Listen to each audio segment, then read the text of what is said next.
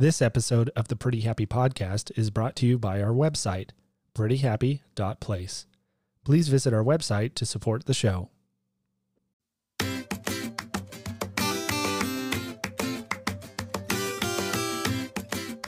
On this week's episode, we share about our trip to Nashville, Tennessee for the Ascend 2022 Rett Syndrome National Summit.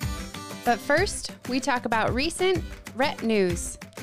From a new gene therapy in the works to Zoey participating in studies.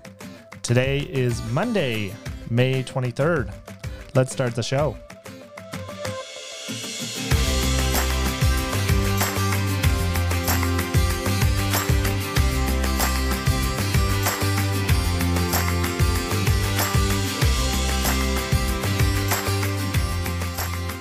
Welcome to the Pretty Happy Podcast. My name is Sam, And I'm Sarah, and we're the parents of Zoey, a child with Rett syndrome.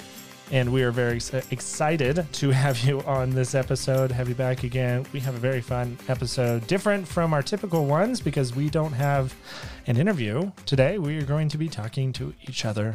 Yes, which that's not that- typical for us. Well, yes, that's very true. we don't communicate. In this home, it is very quiet all the time, like like like the catacombs in France. Granted, those are filled with tourists, so it's probably not very quiet there. well, either, I so- mean, we have three little kids, so.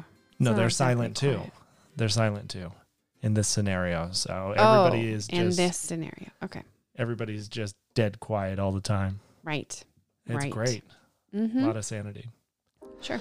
Well, let's go ahead and jump into our top three for this week's episode. And this week's top three is all about news. Yes. Number one, we have Zoey participating in a study. Sarah, why don't you tell us about this study and details around it? Yeah, so this is the second study that Zoey has participated in, and it's been pretty easy for us. They haven't been like trials. We're not we're not doing like trials or medication or anything right now.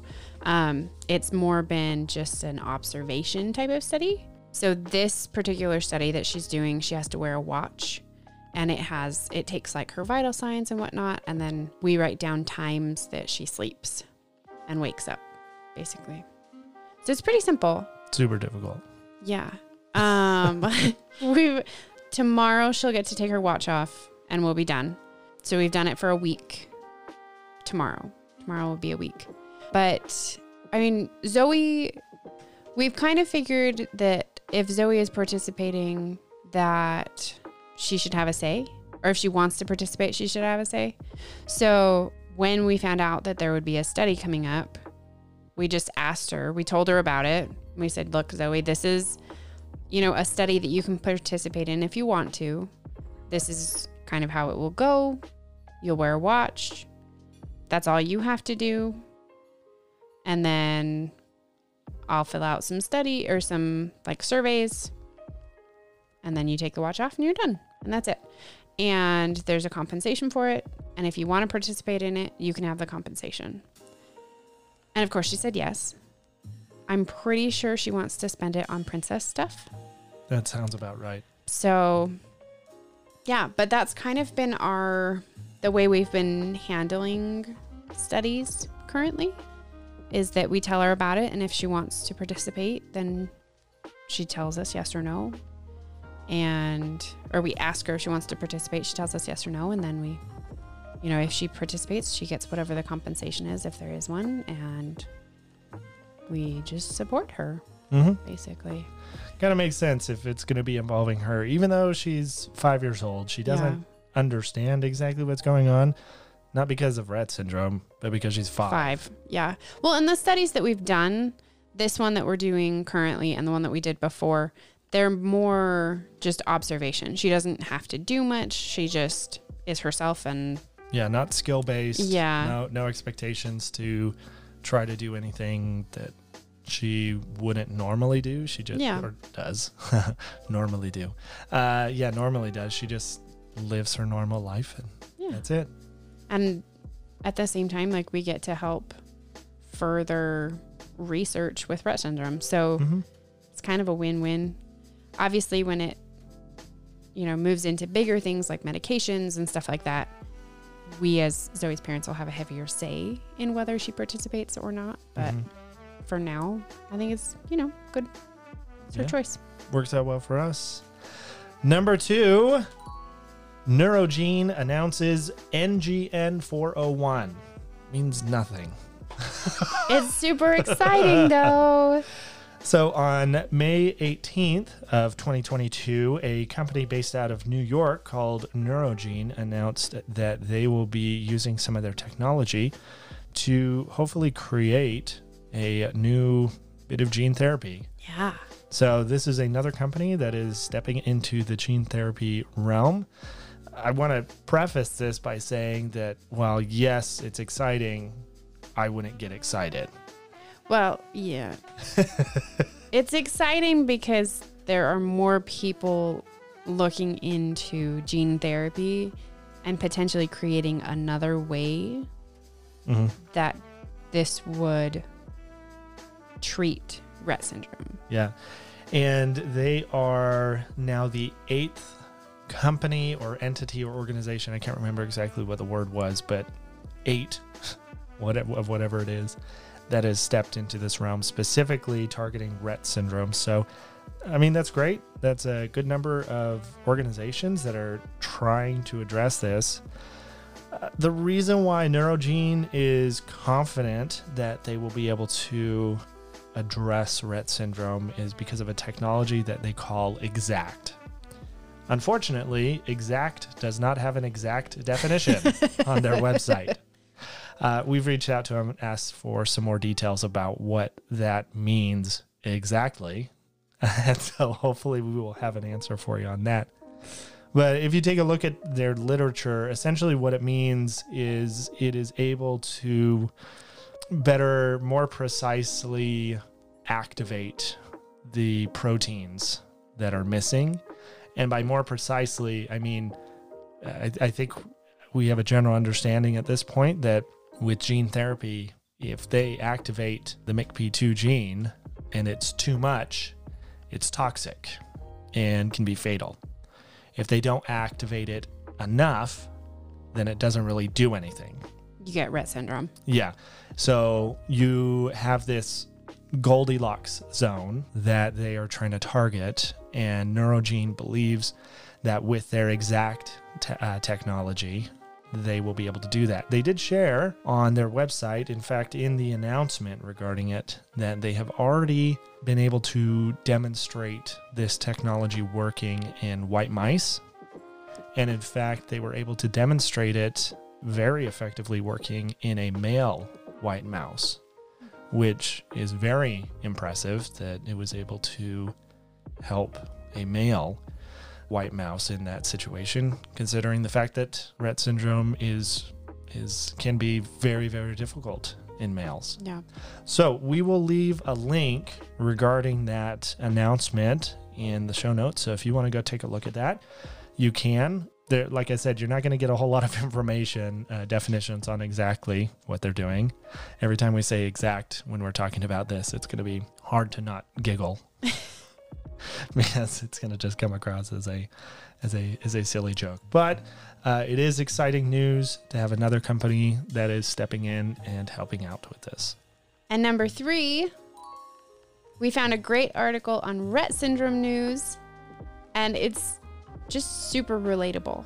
The title of it is My Pet Peeves as a Mother of a Teenager with Special Needs. And there are some very relatable inner thoughts that are being shared here. One of the reasons I enjoy TikTok so much is because things I thought I was the only person doing or or things that were processing in my head, I I, realized that I'm not alone. And that's what this article did as well. I'm going to uh, quickly provide you with one of the quotes. There are also two phrases I will never understand. One is, God only gives us what we can handle. How does someone know I believe in God? And if that's true, then God must think I'm a badass because I don't know how much more I can take. The other is, God only gives special children to special parents. So most everyone else isn't special? Please. that is one very short paragraph from an entire article that you definitely need to go check out. So we will leave that also in the show notes. So be sure to go over there and enjoy that little bitty read.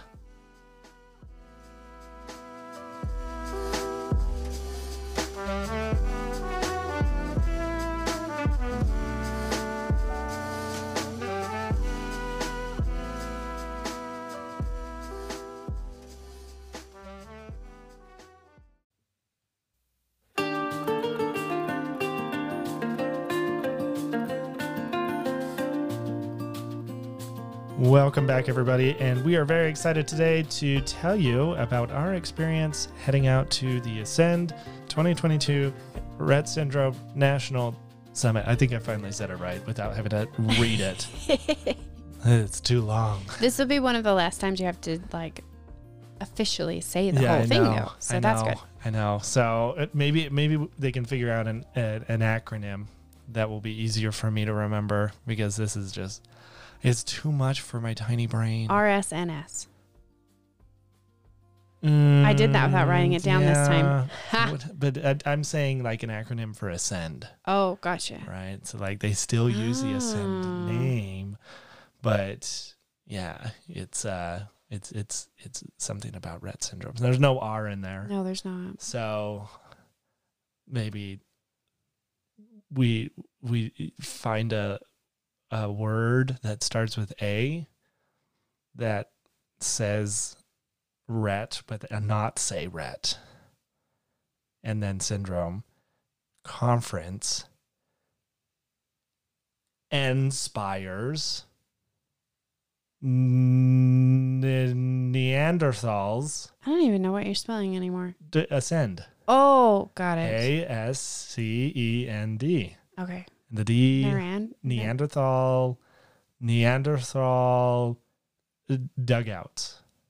Wow. Okay. Oh, body. Okay, let's. Um, Bow body. We're done. We're What done. does the okay, B stand for in body? Uh, I don't know. I don't know, Miss Office Lady. Let's go. Let's go. Okay. Okay. So we did attend the Ascend conference Yes. back in April, and we wanted to share with you kind of a travel log of the experience, what happened, and Yeah. how it went, and some other stuff with it. So, where do we want to begin, Sarah? At the beginning, of course. Very good place to start. Oh. so, which beginning is that? Um, well, the I guess the first day leading up to the conference, we decided that we wanted to have a day on the beginning and the end to make it less stressful, Yep. right? We wanted just a little bit of time. Yeah, because arriving at the conference the day of check in, at least for me, it seemed like it was just going to be too much. Yeah. And then leaving right after the communication fair, uh, that seemed like it was going to be too much as well on that Saturday. It just felt really rushed. Yep. Yep. So, yeah, we put in a buffer a day before and a day after. And I would highly recommend that to anybody who attends a conference like this in the future because I it looked like people at least on Saturday it looked like people were feeling like they Pretty were rushed Tired and overloaded and yeah, yeah I So- agree. and we were just hanging out, having a good time. But we're getting Yeah. ahead of ourselves. So yeah, we arrived one day before. There was some hiccups Yes. on the way out. First off, we had originally booked our flight with a single layover. yeah. So uh, our one of the nearer airports to us is Colorado Springs, which it's nice because it's a smaller airport, easy to navigate, not a whole lot of people. So we were we were really excited to not have to deal with Denver. Yes. And so we get it booked. We were going to have a short little layover in Dallas and then on our way to Nashville. And then about two weeks before, a week before, I'm looking at the itinerary and oh, we're we're we're not we're not going to Dallas anymore. In fact, they added a, another layover, and so we ended up flying from Colorado Springs up to Denver, Yes. the shortest flight of my life. 20 minute flight. Yeah. So stupid. So stupid. And then we went from Denver down to New Orleans. And then from New Orleans, we went over to Nashville. The So- nice thing, the nice thing Yeah. though, was that we just stayed. It was the same plane, Yeah, we so we no, just stayed on the plane. we had no plane changes, which that that was the first time in all of my flying experience of never having to I never had to change the plane for those layovers. So that did make it slightly more Yeah, convenient. because we didn't have to get Zoey off and on and off and on. Uh-huh. It was just one. The we got to know the uh, flight attendant very well. it was kind of fun because she would every time they do the little, what do you call that? The the emergency. It's not emergent. I mean, they talk about emergency stuff. But when they do their little presentation at the You're beginning, about the the safety spiel? yeah. Okay. Yeah, the safety spiel. sorry, safety spiel, not emergency spiel. Anyway, Let's when they do emergencies. that, when they were doing that, she would come by, and because she'd already told us three times, the last time she came by, she just looked at us and went blah blah blah blah blah, and we just gave her a thumbs up, and we were like, okay. and the the people around us just looked at her like, Very confused. What? what's going just on? Just happened. it was pretty awesome. Yep. So uh, that that was one thing that made it convenient, uh, and yeah, it was nice not having to get off. It was just Really long. yeah. I mean, we landed at the same time. In the end, the trip was was the same amount of time, Yeah. but the landing and the taking off and the landing and the taking off it just made it seem like Really it was much long. longer than what it was. So that was one downside to the flying out. Also, so we we brought Zoey in her medical stroller, which we just tell everybody it's a wheelchair yep. for sanity's sake. Doesn't make sense to have to Yeah. explain it every single time that she needs this stroller. So we uh we get off in Nashville and we're waiting and we're waiting and we're waiting and they're not bringing it up to the jetway. And so we wait and wait and wait and they're still not bringing it up and everybody's gone. And an attendant comes by and it's like, Are you waiting for something? And we're like, Yeah, we're waiting on this wheelchair. And they said, Oh, come up here and we'll see what, what we can do about it. So we go up to the gate and they're trying to look it up. And they're like, Well, you should have received this tag, which couldn't As- really we didn't, it. Yeah, we didn't have we didn't have the tag that they were talking about at all. Yeah. I had a different tag that they gave us, Mhm. but not the tag that they were talking about.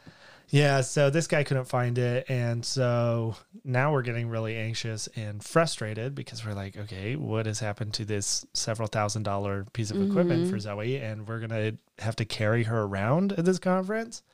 Plus, it was kind of confusing because we stayed on the same plane the entire time. Yeah, like what happened with that? Yeah. So we they send us over to another desk and um, they finally locate it and the guy says, "Yeah, it's it's down at baggage claim." And we're like, "Why is it down at baggage claim?" There there there's a tag on it that says claim at gate. Bright green. claim bright at green gate. tag. Yeah.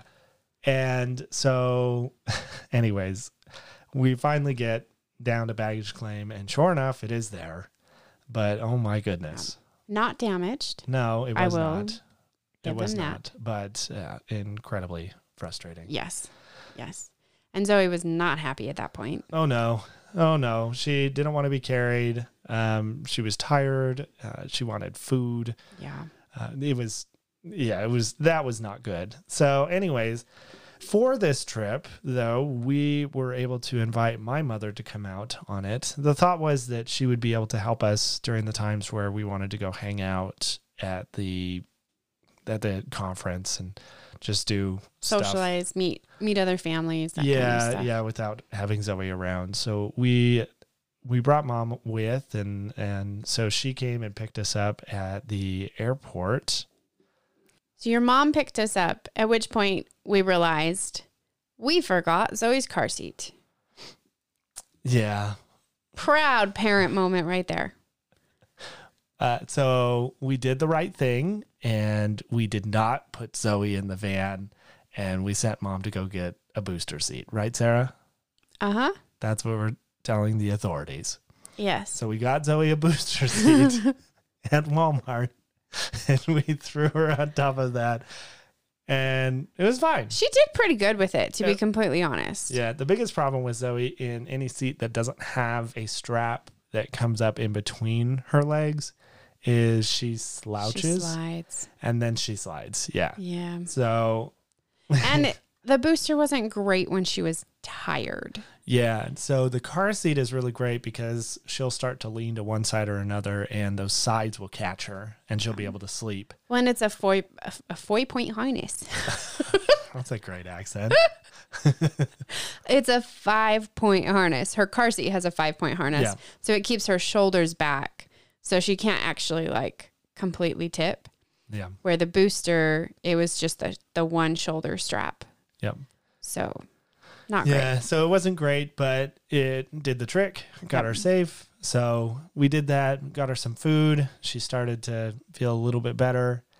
And we finally made our way over to the Gaylord Convention Center, which we opted to stay there with everybody else who decided to book rooms in that room block. And uh, I don't. Mostly even. convenience. Yeah, yeah, but I was I, I don't even know how to describe what my thoughts were when I first went in. To be honest, my first thought was this is just like Vegas. I've never been to Vegas, so I cannot verify whether that is The only reason true or not. the only reason why is because I, I mean, I guess you could relate it to Chicago. And the only reason why I'm saying that is because I'm talking about large cities with massive hotels. Okay. right? And so, yeah, Sarah and I've been to Chicago before. We stayed at a massive hotel when we were in Chicago. It was, just way too fancy huge. for us. Well, yeah, there was that, but it was just huge, right? And then they give me the map, and I'm like, wait a second, it goes back even further. Well, it's, this it's like a nine entry- acre property. Nine acre? Is it not? No, I I think it's larger than that. Really? Oh, I thought it was only nine. I think It's, huge, regardless of how big. Like it is massive. They have these huge atriums. If you want to know how big it is, they have their own boat ride in there. I, I don't think. I don't think it's called a boat ride. What is Yeah. a boat ride? It is Yeah. a boat ride. They have like this little river thing in the middle that you can take a boat and tour. And they have like guides in the boats telling you about all the plants and stuff. We did not do it because we are cheap and it was $15 a ticket Fifteen dollars per person for per a, person. for a short little ride. I'm sure it was probably about 15, 20 minutes long, Yeah. but that's a buck a minute. That's a lot of money. Uh, by the way, Sarah, nine acres Mm-hmm. of indoor gardens. Oh.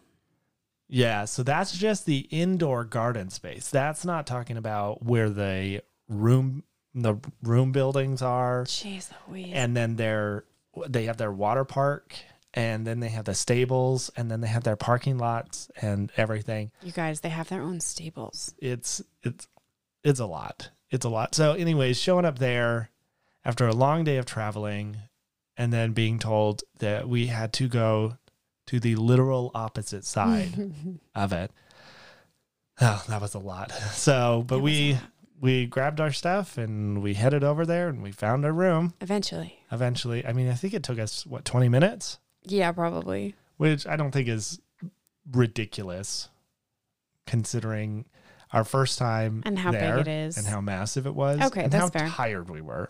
That is fair. I think it makes total sense that it would take you about 20 minutes to get to the opposite side of the My resort. orienteering skills did not help. I don't think anybody's orienteering skills work in that building. It is just all over the place. Like there's at, by the end, yeah, you're like Oh yeah, by the it. end, by the end, we were like, uh, we can get to our room, we can get to the conference center we can area. we can go to other people's rooms. We Yeah. can go to uh, we can go to the restaurants. yeah, we, could figured it out by the end. Yeah. So, but oh my goodness, uh, there is no rhyme or reason for how they have that place set up.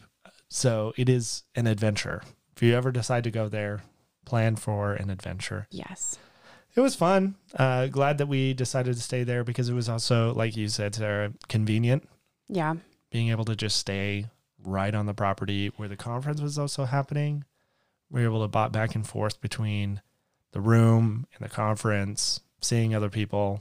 Well, and I thought it was it was nice too because your mom was there with Zoey. Yeah. And we all stayed there, so it made it a lot easier to like trade off Mm-hmm. and whatnot. So Yeah. Yeah. Yep, that was really nice. Anyways, so that is Tuesday, yes. April 26th. We spent that whole day traveling. We settled in, and that was that. So we uh, woke up the next morning, and my mother had decided to go for a nice long car ride. We had told her we were going to sleep in as much as Zoey would allow us, Yeah. which is not much usually. No. But we slept in a bit, and I think that's the longest you slept in for a while though. yeah, because it was a long day for all of us. Yeah. So she was done. We were done. Everybody was done. Just wanted to lay down and be done. so, so we we finally got up and we asked her what she wanted to do for breakfast and gave her some options of what was nearby.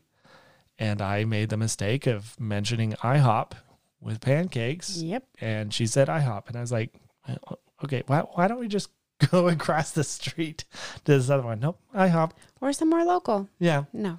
No, no. but no. So called an Uber. We uh, went and took that over to the IHOP, which the driver also ribbed us about. Yep. Uh, but you know, you do what you got to do. Zoey got her pancakes. Yep. And she was happy with those pancakes. Uh, my mother came and met us there at IHOP and she made fun of us as well. Look, when your kid says that she wants pancakes from IHOP, you just go to keep her happy. Uh, I was all for trying local, I was too. but Zoey, she just she She wanted something familiar. Yes. Yeah. She wanted what she wanted and she got what she wanted. we were fine. We were fine. I, what did, did I end up getting? I, I looked at the Colorado omelet and I thought that would be too much of a cliche. I thought about that too. Was that the one that I, I, got didn't though? tell you that. No. I can't remember which one I got. Anyways, that was the first time that we've been to IHOP and I looked at it and was like, oh, yeah, they have this omelet. or it was, yeah, no, it was an omelet. So, anyways, that's a side point. So, we, after my mother showed up, we then went over to Centennial Park and we went for a walk around the park. And that was just nice to get out for a, a bit. They have the Parthenon there. Replica. A replica of the Parthenon. Mm-hmm. That was really cool. And they had like there were well, they didn't have, but there were musicians that were playing under it and it was echoing. It was pretty cool. There was one guy playing. Okay, there was one guy playing, and I'm pretty sure that he was just a street performer that decided to park his Yeah. butt under there. Yeah. But it was still really cool with the echoes. It was. No, it it was really cool how it re- reverberated in there, and yeah, I mean it was a beautiful day. I mean, not a cloud in the sky, and we just wandered forever. Uh, found a duck with a club foot. Yeah, that was weird. so, Never seen that so before. I, I see this little duckling come swimming by in the lake that's there, and every every time it looks like he's paddling underneath, there's this thing that's popping it up. looked like a little flag kept Yeah. like badunk, badunk, badunk. yeah, yeah. And as it got closer, I realized, oh wait, no that that's a foot. it's a foot that's car- turned completely around. And we followed it for a little bit, and it seemed fine. It He was doing great. Yeah, it wasn't. There was no reason to freak out about it. It was just kind of funny because not what you expect to see. No, not at all. And uh, after walking around there for a bit, we decided to head back to the car and head out. And on our way out, we found some more musicians, a, a small group, a little trio that was practicing. Just they they lawn remind they're like the old dad group that just needed a hobby. and so they all grabbed their instruments and decided, "Hey, we're going to meet up at this park at this time and we're just going to play." That's like I mean, I feel like that was that was what it was. yeah. Well, Zoey Sure. loved it though. She was just mesmerized. Well, for- Initially. yeah, initially, Initially, she was she wasn't, mesmerized. she wasn't too happy about it after that. So we then uh, left once she started to get a little anxious about the whole thing, and we tried to find food, and it was near impossible to find anything. And I think we just picked up some fast food We did. because we couldn't find where stuff was at in in downtown Nashville. Something real quick for Zoey to have. You know, we just needed something simple Yeah. for her, and so yeah, it took a little bit. We finally found something, and we took it back to the room and just went and hung out until check-in began. Essentially, right? Yep. Yep. Might have taken a nap. Probably. Yeah. Well, then we did check in, which was super easy. We just went through a line and they gave us our badges. They gave us a bag. Everybody that was registered, which was all of us. And at check-in, we also got to meet a bunch of people. Yes, we did. So we were able to start chatting with some folks that we had met virtually or we had talked with otherwise, and we're able to see them in person. That was really nice. It was exciting. It was really just informal gathering and just able to hang out for a little bit. And it kind of just worked out that we were there at the same time that they were going to start the, I mean, what was it? The welcome It was the welcome reception. yeah, welcome reception. Yeah. Everybody that I talked to had the same comment about it. They said this wasn't supposed to be a meal, but it was a meal. Well, it said light hors hors d'oeuvres yeah. is what the the Light paper said, and but drinks. But they had like barbecue and mac and cheese and shrimp and grits and like it was like veggies. Like Yeah, they, They had salads. everything. It was it was much more than hors d'oeuvres. it was good. So no complaints there. Uh, everybody was just surprised. Everybody Yeah. that I talked to about it. So that was kind of a nice way to start. yeah. It was. Uh, we had a chance to sit and talk with some some people and get to know some Yeah. folks and hang out for a little while.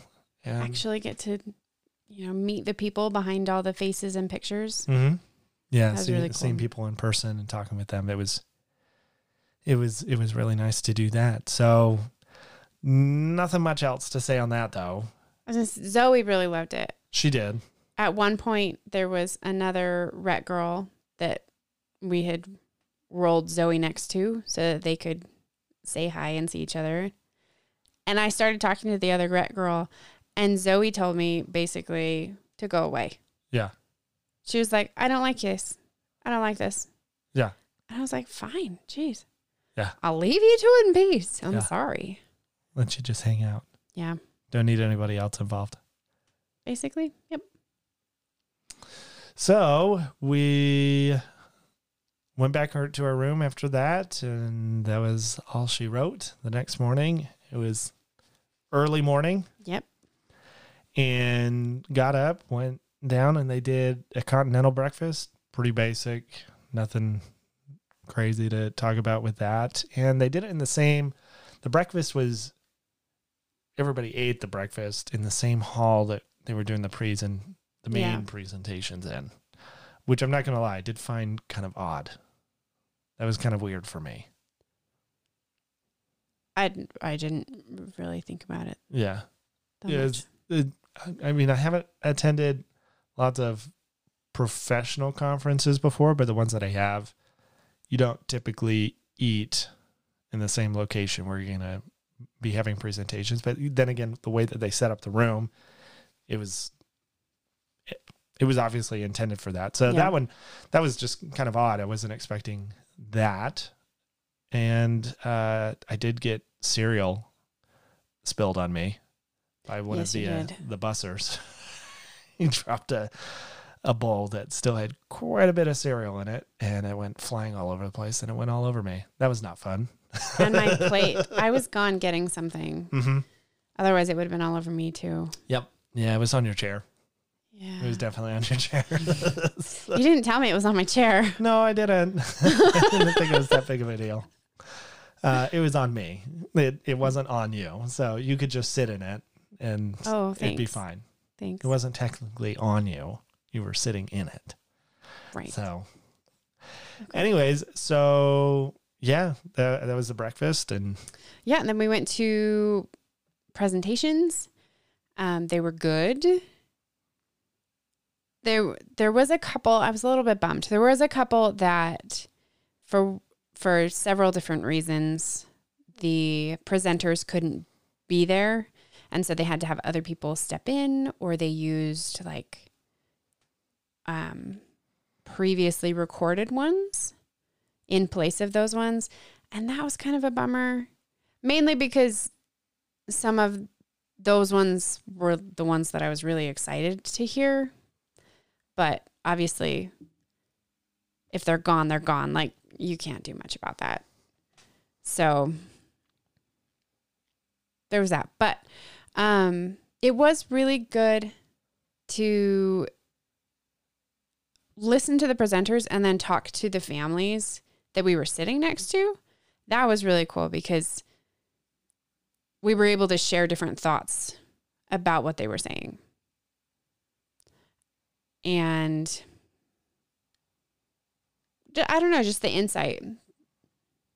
Having having other people's insight where their children are a little bit different than Zoey, but they have the same condition and hearing what they had to say about it. mhm. It was cool. So that was Thursday for the event. And so all day it was a lot of presentations. Yep. They had an exhibit hall that was just outside of the ballroom where these presentations were being done. Yes. And they had a myriad of groups there that were explaining resources that were available and they were talking about some services and equipment and stuff like that. So if you wanted to step out and go and talk with them for that, you could. Friday was essentially the same thing throughout the day, right? Yes. Yep. Friday was basically the same as Thursday. I think the only difference was uh, the after party. So Thursday they did something they called Rett working Thursday evening, where they had families come and then they grouped us into ages of our Rett individual so that you could chat with those people and get to know them better and kind of share um, your stories. Mhm. And then Friday, the day was the same with presentations and whatnot and the exhibits. And then in the evening, they did a purple party. That was Friday. Mhm. Right? Yep. Yeah. Uh, they did a purple party on Friday, and that was a lot of fun. They started it with. No, wait. No, that was Thursday. They. I'm getting all my days mixed up now. Okay, so Thursday they did the Rett working, but they also did Chris Ulmer doing a bedtime story for all of the the Rett individuals that were there. He read them a bedtime story. Zoey really liked it until she fell asleep. She fell asleep on him. So But I think that means she did like it. it worked. I don't think that her falling asleep meant that she didn't like it anymore. I think that meant it did the trick. It did the trick. She did She- like it. Yeah. That's true. It was really fun though because she was she had her talker with her and she was commenting the whole time. Turn the page. I like this part. Turn the page. Read more. and then right before she fell asleep, favorite. And then she was gone. like you could see her and it was almost like it was almost like her her little voice. You could just hear it wavering, even though it was her Tobii talking. Yeah. But her eyes, if you added her body with with the words, it would have Uh. been like favorite. like that's how it's. If it was coming out of her mouth, that that is exactly how it would have sounded. Yeah. It was hilarious. Anyways, that was Thursday. Friday was the purple party. It was a lot of fun. I thought it was a lot of fun. We got to everybody dressed up in purple or purple accessories or whatnot. I think we ha- we have a picture of what we wore. We will share that Yeah, we'll find we'll find a picture to share because with that you it was a lot must see Sam's suit. It was a lot of fun. Yes. Yeah. So yeah, that was Friday, and so that kind of concluded that day, and then Saturday was only a half day deal, and so Saturday morning they, I mean, they called it the communication fair. Yes. is what it was. Yes. So they had three different companies there that were presenting different communication technologies, Yeah. devices, stuff like that. And so uh, folks attending the conference were able to go and talk with representatives from these three organizations, find out more about what they had to offer. It just so happened to work out that I parked Zoey in her stroller adjacent to the Tobii booth. And it was really neat because we had a, several people who came by not to talk with us, but they went to talk with Tobii reps. And they were asking the Tobii reps various questions that they were able to use Zoey as a quote unquote case study of Yeah. how to make it work. One of the questions I kept hearing over and over again was my child is ambulatory, um, so they can't use a Tobii uh, unless it's able to move around with them. And I, I think it's a very logical I mean, thought process. we we asked the same question when Zoey was starting. Mhm. But they, they showed so before we went on the trip, Sarah was able to get a stand for Zoey's Tobii that we could attach to her stroller. Yep. And so we had that attached, and throughout the conference, as we would move around and get Zoey out to do different things, we would turn the stand around so that way she would be able to look at the Tobii and use it to talk. And she'd be able to stand walking around and do whatever she wanted. And when she wanted to talk, she would come over to the stroller and she would use the Tobii and then she would go about her business, whatever it was. And so Zoey was able to show that just because you're ambulatory doesn't mean that you can't also speak. Yep. Yes, it's going to be different than somebody who would be confined to a chair, but it shouldn't be viewed as, you know, negative. It- Yeah. It's how do we how do we make it work? And so that was really neat to be able to show that you can still use this technology uh, just figure out the way that works best for you. And then I was also able to share how we use it in our home, which I don't think we've ever shared on the podcast. Very simple. We just set it up on a kitchen table. Yep. Very right, simple. right now, Zoey's the perfect height. Yep. So it just sits there. Uh, occasionally we'll move it, very rarely.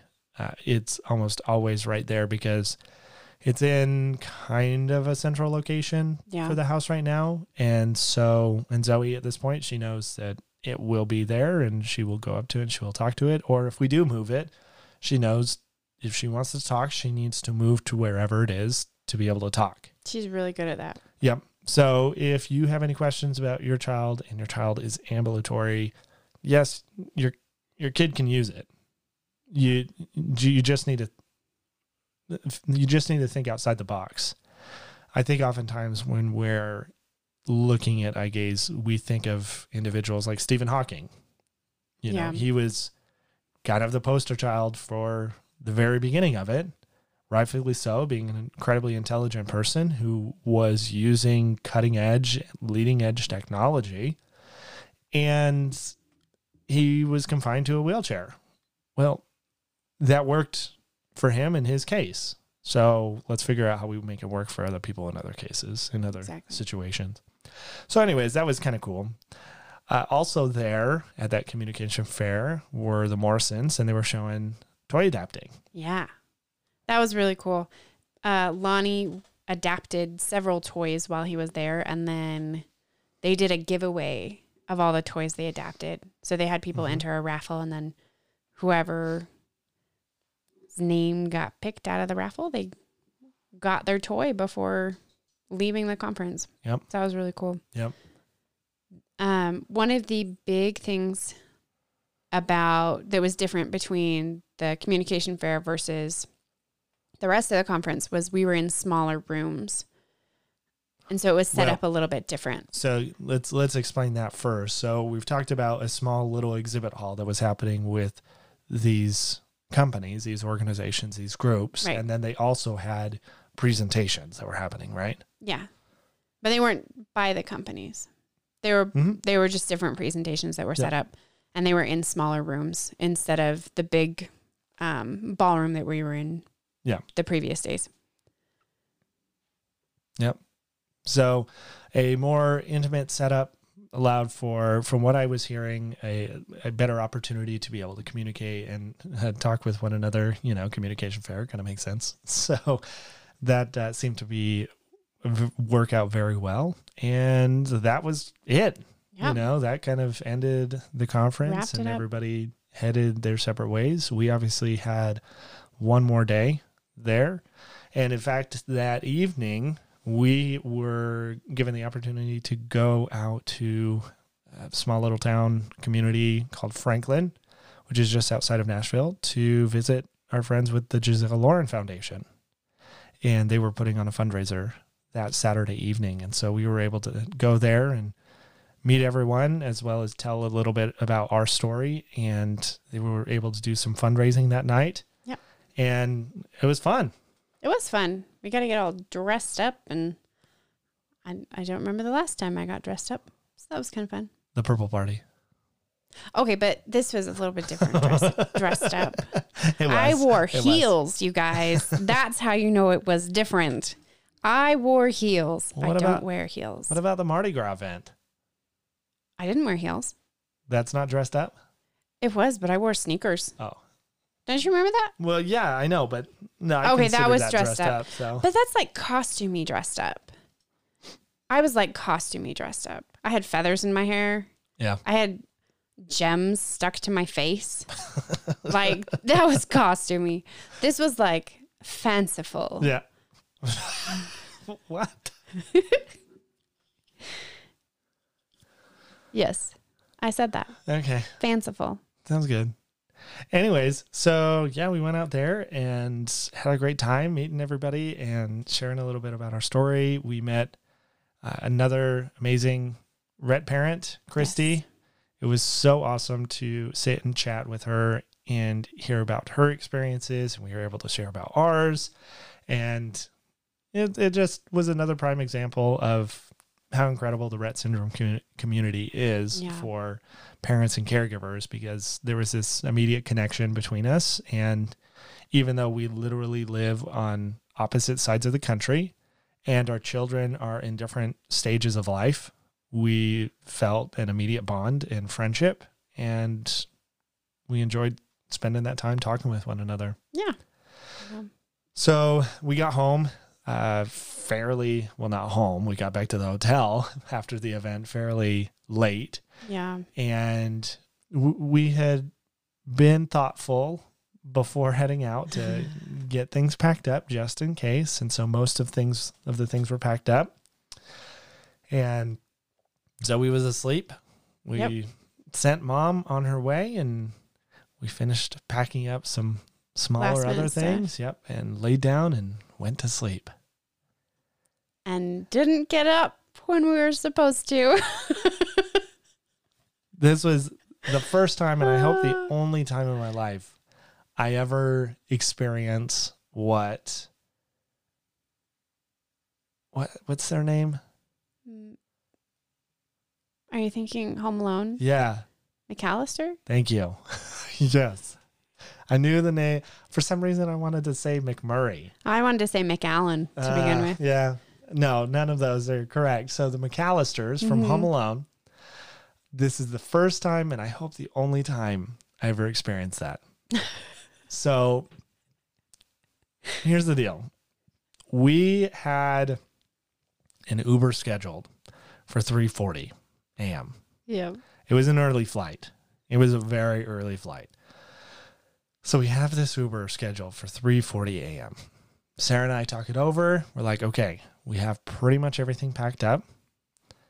If we plan to take 15 to 25 minutes to get the remaining items packed up that we can't pack tonight, we will have plenty of time to get out front and catch the car and go. Mm-hmm. So we are going to get up at three o'clock. Yes. Well, in the absolute tired days that I was in, the alarm goes off and I turned it off on my watch. Okay, and I didn't even it didn't even register to me that the alarm had gone off because Zoey's mask, Zoey wears a CPAP at night, and her mask had gone off three or four times. hmm For whatever reason, she was super restless. Yeah. Three or four times, I had gotten up, fixed her mask, gone back to bed. Yeah. I didn't it didn't even register to me that it was his alarm. Yeah. So I turn it off. I don't snooze it. I full blown turn it off, say, I don't need it. And then I hear from the depths of my dream, Sam, what time are we supposed to get up at? And in my days, I say three o'clock. And Sarah, very nonchalant and calm, responds with, It's three thirty. And I say, Okay. And this is what I'm saying about feeling like the McAllisters. Because it was like, yeah, okay, whatever. And then it clicked. See, and it didn't click for me until after it clicked for you. Boom. I was up. I was up so fast. Oh my gosh. I was up so fast and I'm like, we're gonna miss this Uber. There is no way. And I'm I'm looking at the clock and I was like, let's just go, go, go, go, go. And we got the room packed up in 10 minutes. This is a big deal. We had to deflate Zoey's bed. We got her dressed. We had to put all the CPAP stuff away. Uh-huh. It was it was impressive. Yes, it was a lot of stuff. But we still missed the Uber. We did. we still missed the Uber because yes, it was it was three thirty. We got everything packed up in ten minutes. The Uber was showing up at three forty, Yeah. but that's getting everything packed up Did not give us enough time to get out. to get from one side of this more than nine acre property Yeah. to the other. So we ended up having to cancel that, which sucked, but you know, was what it was. What are you gonna do? So we get out of the room and we rush out and we get down to the lobby and I'm requesting a, an, another Uber. And with all of the stuff that we had, we needed we needed a, a larger Yeah. vehicle, unfortunately. We needed a, a, an Uber XL uh, for six people usually, but because of all the luggage we had, it, we just needed that extra space. Yeah. So I request it and we wait and we wait and we wait and we wait probably about four or five minutes and I get a notification. It's been accepted. Awesome. The guy is three minutes away. Perfect. We wanted to get to the airport by 4.30 at the latest, I think it Yeah. was. And I'm like, okay, this is great. He's right around the corner. It'll be good. It's not even it's not even four o'clock yet. This will be great. Except this jokester sends me a message. I'll be 12 minutes late. I'm sorry, what? You were literally around the corner here. You shouldn't have accepted the ride. What are you doing? Like I I drove Uber for like 6 months Yeah. was it? And like I, I understand how the back end works. The guy literally accepted the ride while he was sitting at a restaurant, a coffee shop, someplace just hanging out. And he's like, I, I gotta finish this before I can go. But I'm going to accept your your ride request Yeah. right now. And I'm like, oh my gosh. So I cancel it. I request another one. And I wait and I wait and I wait. And I finally get a notification saying it's been accepted. The guy's over at the airport right now. I was like, oh, great. He's been doing airport rides all day. This won't be that big of a deal. Except I'm watching on the map. Okay, from the Gaylord Hotel, we were north. And this guy missed the exit and continues going west. And I'm like, hmm. Well, maybe maybe there's something on, on the map here that I'm not seeing. Maybe he accepted it just, you know, a hair too late to catch that exit. So, all right, that's fine. Except he keeps going west and misses another exit. And I'm like, okay, this is not good. And what was originally a 13 minute wait is now up to 19 minutes when he takes a turn south, literally the opposite direction of where we are. And so I did, I canceled that one as well. And I'm like, Sarah, I don't I don't know what we're gonna do. I don't know what we're gonna do. I put in one more request. And luckily this one gets picked up and the guy is nine minutes away. Yeah. And by this point it's 415, 420 in the morning. We cutting it really close. Getting them really close. Luckily, the guy came through, came and picked us up, tossed everything in, headed out. Yep. We get to the airport, and it worked out perfectly that he pulled us up in front of uh, luggage valet, skycap, Yeah. whatever you want to call it. And I was like, yeah, we're just going to do this. We'll pay the extra money for it. I don't care. We just got to get this stuff on on the plane as soon as possible. So we uh, we pull all the bags out, give it to the guy, pay him the tip, and wouldn't you know it, we realized that we forgot to grab one of the bags. Now, luckily, it was an empty bag. Yeah, it was the bag for Zoey's stroller. Yeah. So I looked around. The guy's long gone at that point, and I was like, "Well, this will be something that we have to deal with later." And we ran over to security, and I don't know what was going on that day. Yeah, it was weird. I've I've talked with a number of people about this, and nobody else has experienced this. And so I don't know what exactly they were doing. It was almost like they were so busy that they were just letting people go it- through without unloading things or taking off your was. shoes. I don't think eh, that's what it was.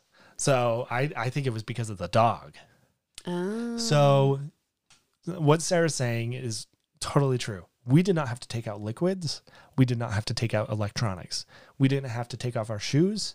We didn't have to, re- or we had to remove anything metal yeah, because we walked through a metal detector. We didn't go through the body scanners.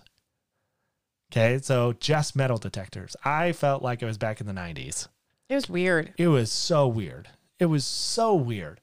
But what had happened was as soon as we got through the first checkpoint with the TSA where they verify that you actually have a boarding pass, they're sending people through this queue and at this certain point you're lined up side by side with another person and one of the agents is saying you wait here and they have a dog that's running back and forth and sniffing you as you walk by. And so they're sending you two by two, and you're with somebody who you don't know just from the other line, going through, getting sniffed by this dog who's also sniffing all your luggage. And then you get to those other security things that normally they would be, be doing. Now, they did send everything through the x ray. Yeah.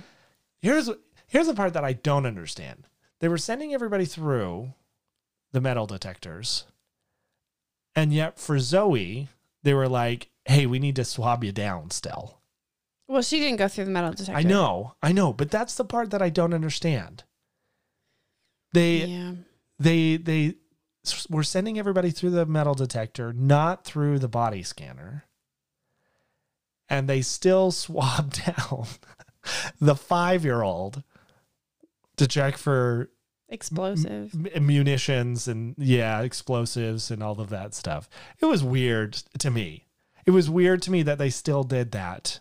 Well, I mean, they can't use a metal, other- like, they can't even use like a metal detecting wand on her because she's in a chair. Oh, I know, but it's still weird. Like, That's fair. it's still weird because everything else that was going on was just, it was the absolute Yeah. basic for security. But that ended up being our saving grace because as soon as we got through, our gate was right adjacent to security. Yeah. They called the first group for boarding. Yeah. It was so lucky, so lucky that all we had to do was just walk through the metal detector because we walked right over to the gate. Mm-hmm. And this was the kind of cool part. They they were expecting us. Yeah. They had saved us. They had put like a reserved sign on a row for us and they had saved us seats on the flight. Yeah. So we walk up, we apologize for being late. They were very kind and courteous about it. And they walk us down. We get Zoey unloaded. We leave them with the chair and we head out uh, onto the plane. And they're like, Yeah, we saved this row for you. And it's right at the very front. We're like, Oh my gosh. Well, wow, this is really nice. We didn't Yeah, this on really the on the flight out. I mean, we didn't really expect it, but it was very much appreciated Yeah. that they went out of their way to to make it make this accommodation for us. It was very very kind of them. So we sit down and we're just looking at each other, going, "Oh my gosh, how did we make this happen?" Because the flight was at five twenty. We got to the airport at four thirty five, somewhere around there between four twenty five and four thirty five. So we were we were cutting it really close Oh, so close. so close. but we lucked out and actually we're we're sitting on the flight and lo and behold, who comes by? Dr. Benke. Yeah. We weren't we weren't expecting it.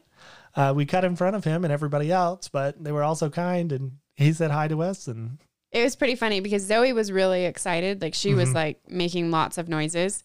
And he came by and he was like, I thought I heard somebody. and we're like, well, good, because you you and us, we're Yeah. the only people that are gonna appreciate the sounds Yeah. she's making. yeah, exactly. exactly. Luckily though, yeah, Zoey both on the flight out to Nashville and on the way back. She was she was really good. She was great. She was I mean, all we had to do was just turn on one of her movies and and give her headphones and Snacks and drink. and she, was, good. satisfied and she she did great on the flight. So we we flew out from Nashville to Denver and I'll tell you what, it felt that whole trip felt so much shorter than on the way out. Oh, yeah. We didn't have that that other leg that was added to it. But we still had to do a small little layover in Denver for an even shorter flight, mm-hmm. 18 minutes from Denver to Colorado Springs this time. I called my father up afterwards and asked him what the shortest flight he had ever been on. And he was like, "Man, I think 45 minutes. And I said, Yep, got you beat. 18 minutes. By the time you like oh, get up in the air and they turn the seatbelts off, you have two minutes. Yeah. And then they turn the seatbelt sign back on and say, okay, we're descending now. Yep, yep.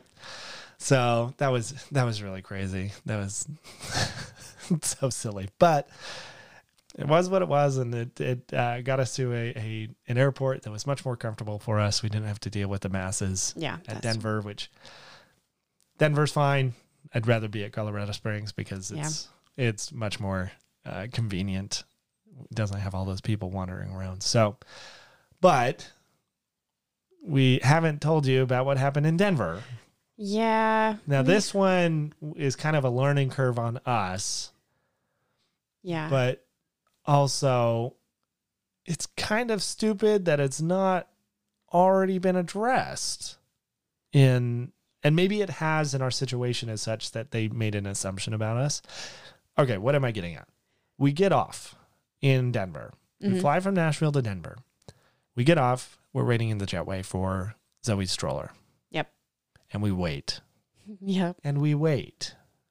And the the panic starts to set in. Yeah, we're going we're through waiting. the same crap all over again. We weren't the only ones waiting though. We weren't, but That made me feel a little bit better. no, it didn't make me feel better. So, uh, a pilot comes out and asks if he can help us with anything. And we say, Yeah, we're waiting on a wheelchair. He's like, uh, haven't brought it up yet? No. And he goes down and he looks for it and he finds it and he brings it up. And we go, we get Zoey loaded, we leave the jetway, and we go and find a customer service rep. Because I'm like, this is stupid. What is going on? Because up to this point, we've we've, you know, when we check in at the gate, we tell them that we need to have the the stroller, and they say okay, and they put the tags on, and you should be good to go. But Yeah. no, No. So we go and find a customer service rep. And I explain to them how frustrated we are about the situation. It's a medical device that we need to be able to get Zoey around, plain and simple. And we show her the tag that's on there, and she said, Well, the reason why is because it's tagged to be put on the jetway at your destination. Mm-hmm. And I'm thinking to myself, okay, we've explained that this is a medical device. We've explained that she needs it. We need it to get her around. Like, what do we have to do to to not have this happen again? Anyways, long story short, in the future, when we travel with Zoey, we will be telling the individuals that we need to be able to pick it up at the following gate if we have multiple legs. Yep. And then we will get it another tag for it when we land at that airport. Yep. And we'll do that. So, anyways, super frustrating, but we got it sorted out. And the lady was very kind uh, about it. And we were not at all rude. I was just very frank with her about how frustrated we were about the situation and how it was really silly that we had had to wait so long both times. And obviously, the first time it was somebody who screwed up in in reading the tags yeah, that that it was supposed to be claimed at the gate, not at baggage claim. But anyways, we got home and that was it. yeah. That was all she wrote. It was a really good trip. Yep. It's a really good trip. So, uh Sarah, thoughts on the conference itself? Because thus far we have not shared our thoughts on the conference. We have shared about our trip. The conference itself. I enjoyed the conference. Mainly, what I enjoyed though was meeting all of the families and being able to connect with people in real life. Mm-hmm. I mean, not that social media and whatnot isn't real life, it is, but it was nice to actually be able to like be in the same room with all these people. Yeah, uh, hear their voices, see their Mhm. faces, mannerisms, all of that stuff. Yeah, face to face was really great. Yeah. Really, really great. One of the things that we heard from many people is that this conference was much more clinical and scientific Yeah. than previous conferences. And nearly everyone that we spoke to that had attended one of these before, they referred to the Chicago conference, which happened 2017, 2016. I think. 2016. And which it it made me feel at least a little validated. Um, I think Sarah, you said the same thing that hearing from other people that they felt that it was a little more clinical than Yeah. what it had been in the past was The presentations that I saw felt very much like a science class yeah versus a presentation directed for directed at families mm-hmm. because it was a lot of scientific jargon and that's great and there's a lot of people that are interested in that but for me personally i want to know what practical things what tangible things can i be doing to help xyz Yep. Yeah. and it certainly didn't feel like a lot of the presentations were intended to be that Yeah. and the the other thing is it wasn't just families that we heard this from it was also professionals yeah that we were hearing this from too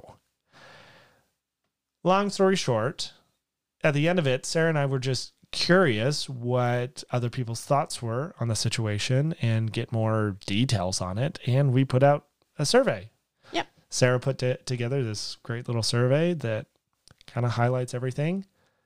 And we put it out and said, hey, we are just interested in hearing what your guys' thoughts are on the experience. And we'd love to hear about it. Now, we've already mentioned this once before. We are not at all connected with the International Rett Syndrome Foundation.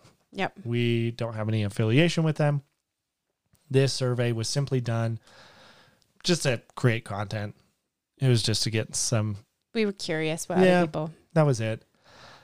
And here's the thing it's not going to be very scientific either because 18 people responded to it. yeah. Okay. so this is an incredibly small pool of individuals. Regardless, It was I interesting though. I think it's interesting to look at. yeah. Uh, the majority of people that responded or were or are caregivers, parents, right? Yep. And the lion's share, this was their first time ever attending a conference, which Yes. was pretty neat. We certainly did not feel alone. One of the complaints that I had about the conference is that I felt it had been marketed more towards families and networking and connecting with others. And so I wanted to make sure when we got home from, from the conference that I was reading that correctly. And so we took a couple of snapshots from the summit website and we shared it with some people and we weren't the only ones and in a, in making that assumption that this was more for families uh, and um they uh, we also asked about um, what kind of the practicality of of some of the information presentations that they gave were. So Another one of the questions that we asked was Did you feel like there were sufficient presentations that focused on your Rett individual's age group? And most most of the people said yes. The people that disagreed more with that were the people that had older individuals, which I thought was interesting. But when you look at the um, the schedule, there were only like two or three that were geared towards older individuals with Rett syndrome. So that did make sense to me. yeah Another thing that a lot of people said that they were hoping to gain from the conference was connections with other people, information about adults with Rett syndrome. Like we said earlier, there were a couple of people that mentioned that. They also wanted to know more about like daily living stuff as opposed to bigger ideas. what what do you mean Does that make sense? no So, um, let's see. How do I phrase this? So they wanted, they said that they wanted more day to day little things that they could do versus one, one big thing. So okay yeah Does that make more sense? Mhm. Okay. So in in improving the quality of everyday life now Yeah. versus something coming in the future. So a big thing that we found that was really interesting was almost half of the people said that the information given was not easily understandable by people of all backgrounds. And that was initially why we wanted to do the survey was to see if that was something that a lot of people thought or that was just we A randomly were talking people. to those people. Yeah. Yeah. So, and obviously there, there's um, around 50% that felt that it was satisfactory and that it was fine. And that that's great. But to have it split so evenly, uh, to me, that says that there are a lot of individuals who attended this that came away feeling probably overwhelmed Yeah. because I'm I'm not a scientific person. I don't understand a lot about science. And usually I just trust other people who are more well versed in science to tell me the way Yeah. things are, if it's good or bad, and then I'd leave it at that. But what seemed to happen at this conference is it went pretty deep into the science in a lot of different presentations. And I don't know that that was necessarily helpful for families. If this is if this was geared towards families, Yeah. having that much science doesn't help. Going back to what you were saying, Sarah, wanting that more practical day-to-day stuff that you can do doesn't Mhm. come out of the science, Yeah. right? We don't need an explanation of the details of the science. We simply need a synopsis. We need the abstract that Yeah. says we wanted to solve this issue and so we went through a process and here's our solution. So let's see how we can implement that in your lives. Exactly. And So- that's, I mean, personally, I feel like that's why I have scientists on Zoey's care team. Yeah. They're the ones that do the science. And then I get them on my team or Zoey's team and I say, okay, how do I use that to, to benefit Zoey? Is basically, you know, hmm where more I would have liked to see more of that. Yeah. Yeah. And what you said too about people being tired because there was a lot of science and it was just washing over people. There were actually several people that said it was really overwhelming Yeah. and it was a little bit much and they were exhausted emotionally and mentally Yeah. by everything Yeah. happening. So yeah, there was that too. There were um there was I I found the we asked some questions about the exhibitors Yeah. and we asked how satisfied people were with the number of exhibitors and then the variety. And there were a lot of people that said they would have liked to see more variety. There were a lot of people that that wanted more equipment, more things that they could shop for. So like bibs, arm braces, um, switch toys, adapted clothes, other products like that that families use regularly Yeah. that they may not always have like great access to. And then, you know, other equipment, strollers, wheelchairs, home modifications, stuff like that that you could, you know, dive deeper into and actually Yeah. talk to somebody person to person. Yeah. Home modifications I hadn't thought of. That would be a really great one to have. Yeah. That's certainly not a whole lot. Uh, we talked, we'd asked people questions about the evening events, and generally it was well received. The evening events went, uh, or people perceived them as, as really good and positive, and they enjoyed them. Uh, you obviously always are going to have some outliers who either they didn't attend or they didn't care for them, and that's that's fine. But it generally generally seemed to be they seem to be received fairly well. they did. And I thought they were a lot of fun. Mm-hmm. And I had a great time at them too. There were a couple of people. So this person said they were way too late. Anyone not staying at the conference site would need to leave early so they could get to the hotel at a decent hour to put their children to bed, Mm-hmm. which I totally see Yeah, because they did go late. yeah, And Zoey didn't besides the the one where Chris Ulmer read a book. Zoey didn't really attend the evening stuff. no, no. It it it, it was just too late for her, and so it didn't really make sense. Yeah. And let's be honest, uh, staying at the Gaylord for many people is would have been or was cost prohibitive. Yeah. And I think that's something that certainly needs to be taken into account.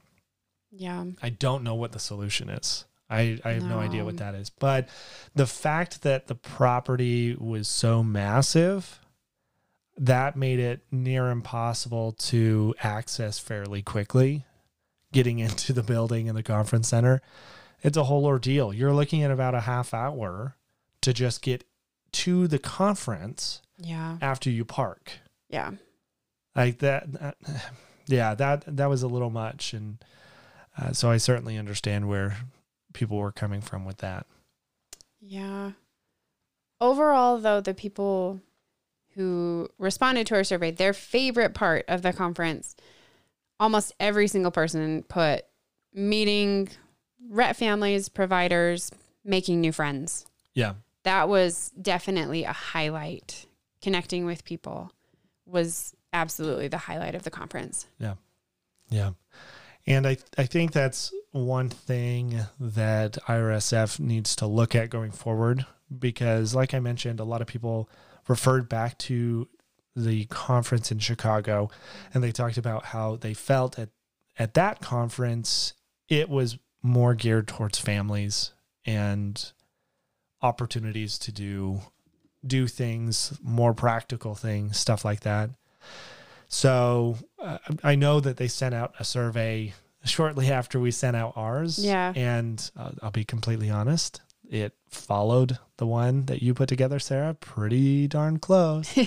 I'm not saying that they copied. I'm saying I'm very impressed with the survey you put together with Why, thank you. no professional training. that was good. Well, good. And I got some great information, you Yeah. know, uh, for us to be able to share.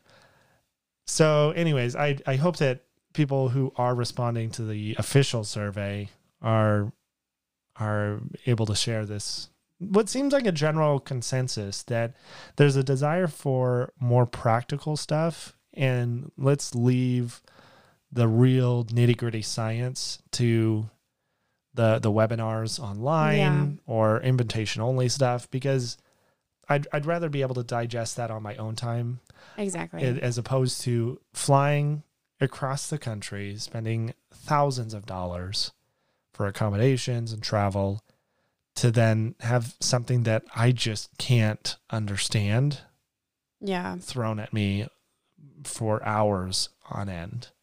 And the the hard part too is you you get all of the information and it you don't even remember any of it by the time you go to the next Yeah. presentation.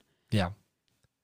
Yeah, absolutely. So, anyways, a, a lot of positive feedback was certainly given about the communication fair and having those smaller group sessions. I think that's something that needs to be considered more. I think having more people who are just volunteers in the community, charismatic individuals who are excited to share about their experiences and what they've had success with or things that they're wanting to talk about with other people, those types of opportunities, I think is what really needs to be looked at more as opposed to these professional presentations. They're just not what people are looking for when they're attending this conference. Yeah. So, anyways, some thoughts. Hopefully, they can find a a good middle ground solution that will make more people satisfied to be able to attend the event in the future. I'm I'm certainly not going to say the event was bad, No, Not no, we had a great time. but I also think that not being honest about our feelings of what we experienced is is a disservice to to the conference. We we had high hopes to be able to walk away with not only great connections with friends and and and neighbors in this community, but also some practical things that we can do. And to be honest, we didn't get any of the practical stuff out of it. Um, there may be one or two things that we got, and most likely we could have gotten that stuff out of just continuing to have conversations with the professionals that Zoey's working with. Yeah. But what we weren't, a, we would not have ever been able to do is make that that grow our network. Yeah. That's something that it's hard to do virtually. It's hard to do over text. And Yes. It's hard to do over video conferences. And so I I I look forward to what they do in the coming Yeah. years. Obviously, they haven't announced when the next one is going to be. We have no idea where it's going to be at. Uh, but I'm I hope that uh, if anybody with the organization is listening to this, they'll take it to heart and see what Yeah. can be done better going forward. And uh, I'm Keep the good parts. yeah, yeah, and I'm confident since they sur- sent out a survey that they are genuinely interested Yeah. in what people's people's feelings uh, about the the event was, and they'll want to make improvements Yeah. on it.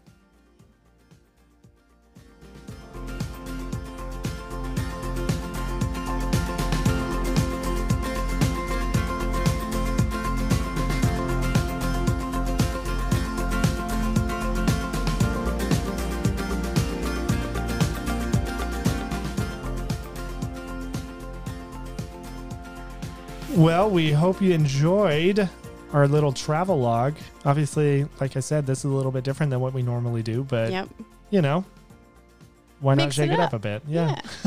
so we will leave links to all the different stuff that we mentioned down in the show notes of this episode. So if you have any more questions, if you want to read more about different stuff, head down there and you'll be able to get more information. Well, we are coming to the close of the show, so it is now time for Can't Leave It. Sarah, what can you not leave? So I cannot leave friends visiting. Last week, my sister Wendy and our best friend, who we've quite literally known since I was one and a half. That's when we became friends, was when I was one and a half. Is there a story behind that? Um, not that I remember. Oh, okay. I just know that we moved into this town and we met when I was one and a half. and Gotcha. we've been friends ever since.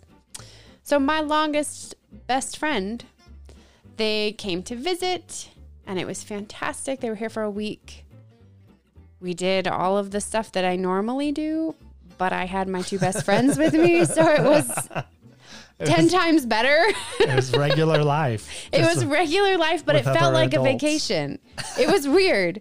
It felt like a vacation, even though I was doing everything that I would have done regardless. We did go to the zoo. That was a lot of fun. I mean, you do that regardless. Well, but it was a different zoo, and we got Oh, to feed giraffes. Did I not tell you this? Yeah. No, you told me. Oh, okay. Yeah. Just the way you were looking at me. Purple tongues. Yeah, it was really cool. Mhm. We got to feed the giraffes. Anyway, we had a ton of fun. And it was great to just have adults to talk to during the, the day. As opposed to mumbling children. Uh-huh. yep, pretty much. That's good. Yeah, That's it was good. a lot of fun. Sam, what you can't leave it. Also, people visiting. Ooh. Uh, I decided to take the boys camping, and my father flew out for this camping trip, and things did not go according to plan. nope. Like, like not at all. Like not bad per se, but not at all great. let me let me preface this by saying that for some reason my dad and I always end up getting into situations when we do outdoorsy stuff. Like there tends to be this recurring theme where we go do outdoorsy stuff and we'll make one decision and it just screws everything up. And so this is one of those this is one of those situations. Essentially, um, for work, there were people coming to camp on a property that I helped manage, and we needed a host there. And so I was like, oh, hey, I can go host for this group that's coming in, and I'll invite dad to come out and we'll go camping with the boys. It'll be great. Sarah can hang out with Zoey at home, and it'll be all good. Well, as we got closer and closer to the event, I started noticing that the weather wasn't looking that great. But I was making assumptions about the region that I I shouldn't have made. I shouldn't have made these assumptions.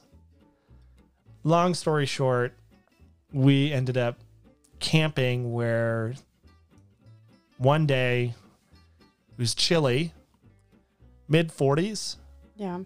but nothing, no snow on the ground. The next day, uh, we had a foot and a half Yep. of snow. and the area is not accessible uh, by a vehicle without four wheel drive and chains. Yep. And so we woke up the following morning to find that snow, and we had driven our front wheel drive minivan. Woohoo. Yeah. Yeah. I mean, I was expecting three inches, maybe five inches. I wasn't expecting a foot and a half. It was bad. Well, the group that was there with us, they were kind enough to to help us find a way to get out. it was it was a whole ordeal.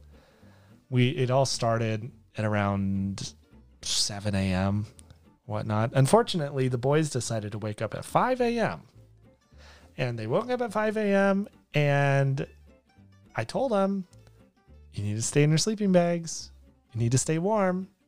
And they got up and they were like, no, we're fine. And I mean, they didn't say that because they don't talk like that. but they got up and they played around for an hour and a half, two hours. And then all of a sudden, Peter realizes, wait, my hands are freezing cold. and he starts screaming and crying. Oh my gosh. I was like, dude, I told you. Yeah, I mean, he's two years old, but still, I told you. I told you. So we got him warmed up in the car. And, anyways, we had to be pulled out. And I'll tell you what, this is the first time in my life where third time's a charm actually worked. Guy comes back with chains on his four wheel drive vehicle. And we've got a tow strap and he's going to get us out. And I'm like, hey, we're ready to go. Let's start pulling. And he starts pulling and it wasn't working. And we rolled back and we talked it over like, okay, we're going to try this. And he starts pulling and I s- start sliding over off the road. And we stop and I roll back and we tuck it over. And he's like, look, I, I can, I can just drive you home and you can come back and pick up the vehicle later. And I was not going to leave the vehicle. I don't know why, but I was not going to leave the vehicle. I, it had to come. And so we talked it over and I was like, let's do it. And I get in the car and I'm like, Dad, third's a ch- time's a charm. And he's like, it better work. And we start going and we get past the first stop uh, that we had had. And then we get past the second stop that we had. And we keep going. And we keep going. and we keep going. And all of a sudden we're pulled out. It, oh, it was great. It felt really, really good. So, anyways, long story short, uh, don't go camping with me and my dad Yep. because we always end up getting in bad situations. We should not be allowed to camp together, is the moral of the story. And with that, thank you so much for joining us for this episode.